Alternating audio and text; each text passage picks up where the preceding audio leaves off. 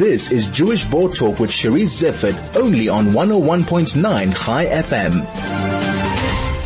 The Comeback Mission is an NPO created to help those affected by poverty, HIV AIDS, and addiction to alcohol and drugs.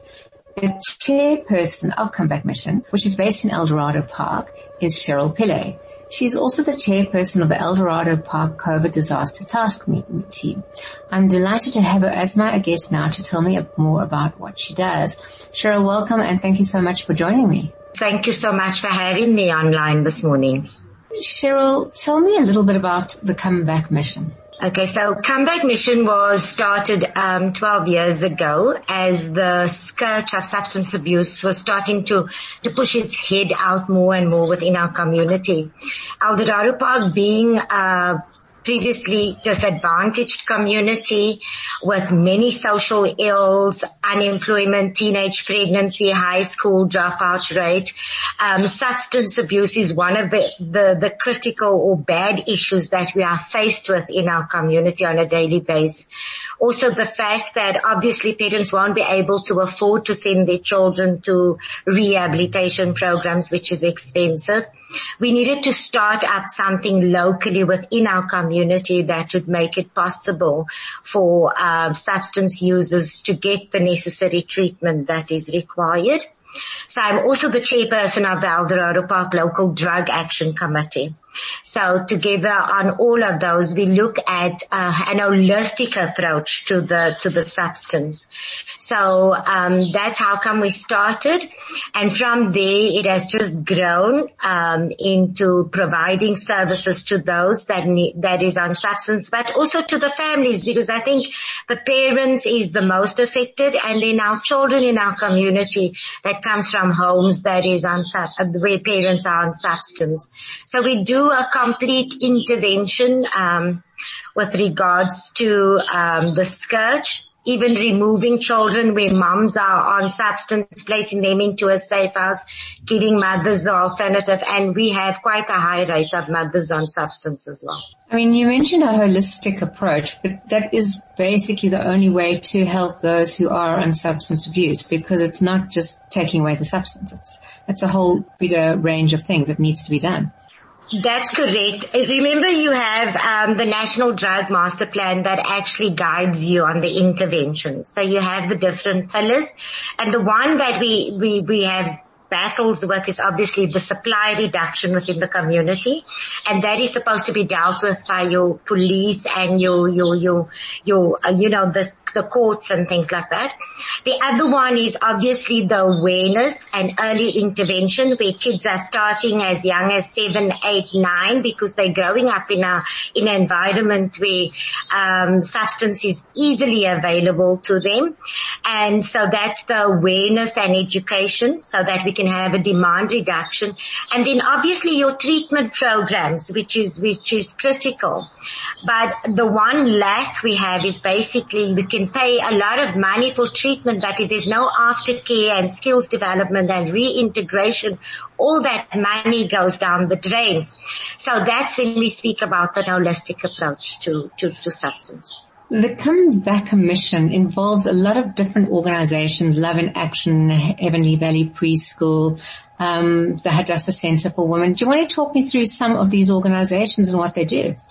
Okay, so the Hadassah Center for Women was a lot of times there was stigma towards women that is on substance. Also, um, dealing with the issues of substance is that um, women use the one thing that they have to feed their habits most of the time and that's their body.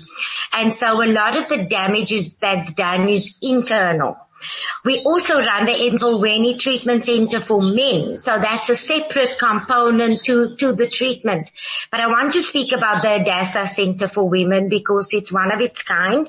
So we take women in and we keep them there for six months. So for the two months they do rehabilitation, but the, the rest of their time for the four months it's to do um, a skills development, a wellness program, um, something that when they come out they are able to become sustainable because that turns their, their, their narrative and taking a mother, you're not just assisting a mother because if you take a mother, she has four children. So you're actually doing a program for five people at the same time.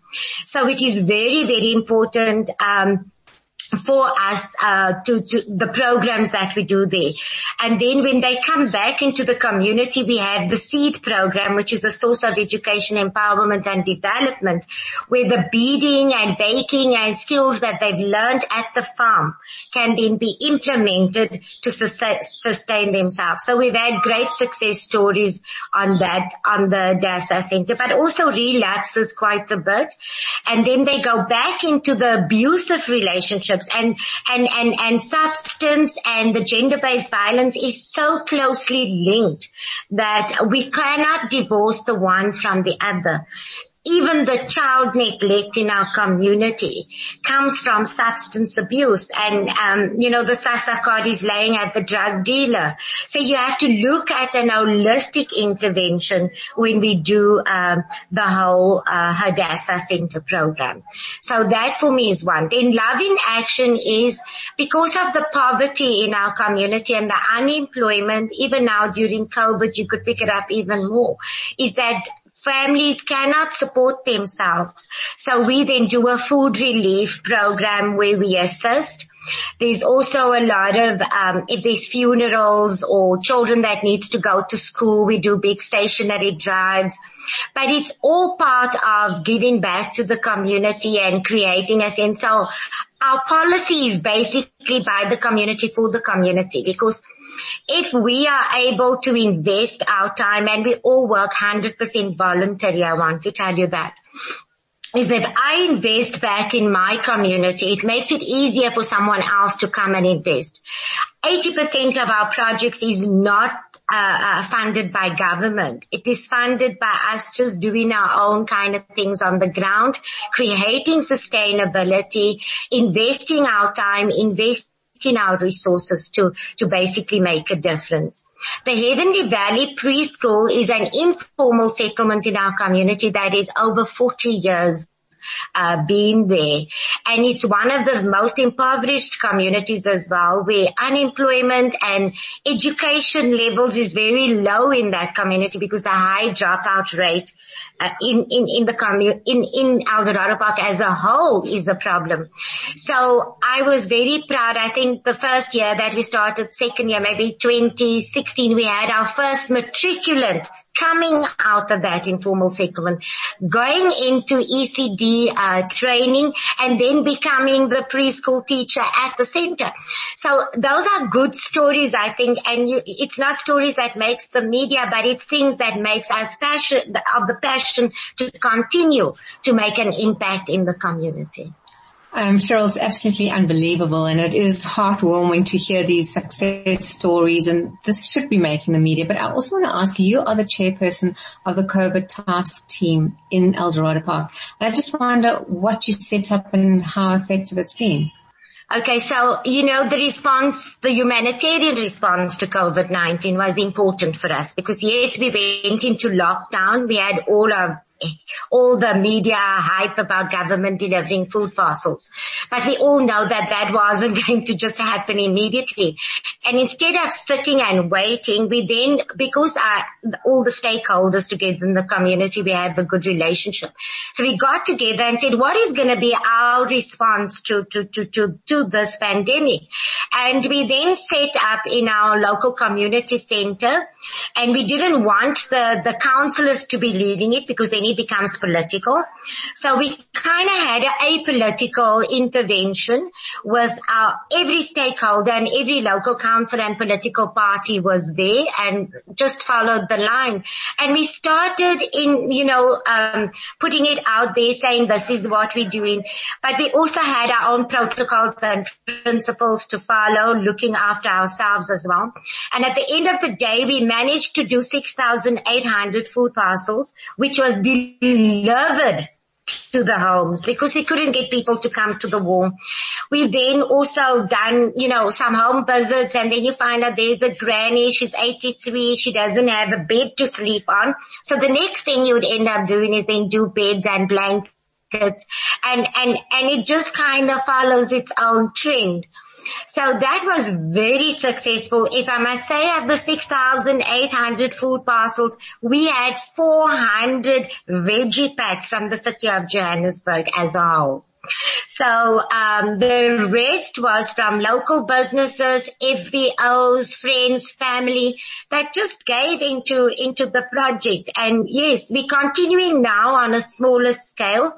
So what we're doing now is to do quarantine care packs. So we we delivered quite a few to homes where families was in isolation and just followed the protocols. But we haven't shut down completely because we're just trying to see if we're going to go into a second wave or whatever. So we, we're still on, on track on that. Cheryl, what's coming through is how kind of close knit the Eldorado community is. And I wonder if you could describe it. I, I, we've had this tragic loss of Nathaniel Julies. Um, it must have impacted tremendously on every member of the community. And maybe just in the last remaining minutes, just talk about the community and the impact that that has had and going forward. I think um, with Nathaniel, you could see community coming together, and it wasn't just Nathaniel. Even before that, when we have tragedy, you always see community coming together. Yes, we do have our differences, which every community has, because there's political heads, there's different religion, there's the various churches. But the one thing, when there is anything that happens in our community, we are able to pull together all our resources, our businesses, our stakeholders. And I think, um, I've got a t-shirt on that says strength in our community. You know, it's, it's, it's, it's, and that is the thing that keeps us going because we do have strength. And I always want to think we're not a helpless, hopeless community. And, and sometimes the negative image that goes out there is just like everybody's on substance, everybody's high, everybody this and, and what we're trying to do is say there's a lot of good and there's a lot of positiveness and coming together in times like with Nathaniel shows the strength with the community. And I think in every community there's the element that takes us down the bad road, but we also need to celebrate the good within our community. Well, you certainly the element in the community that's taking a higher road and um, helping those who need to come along with you.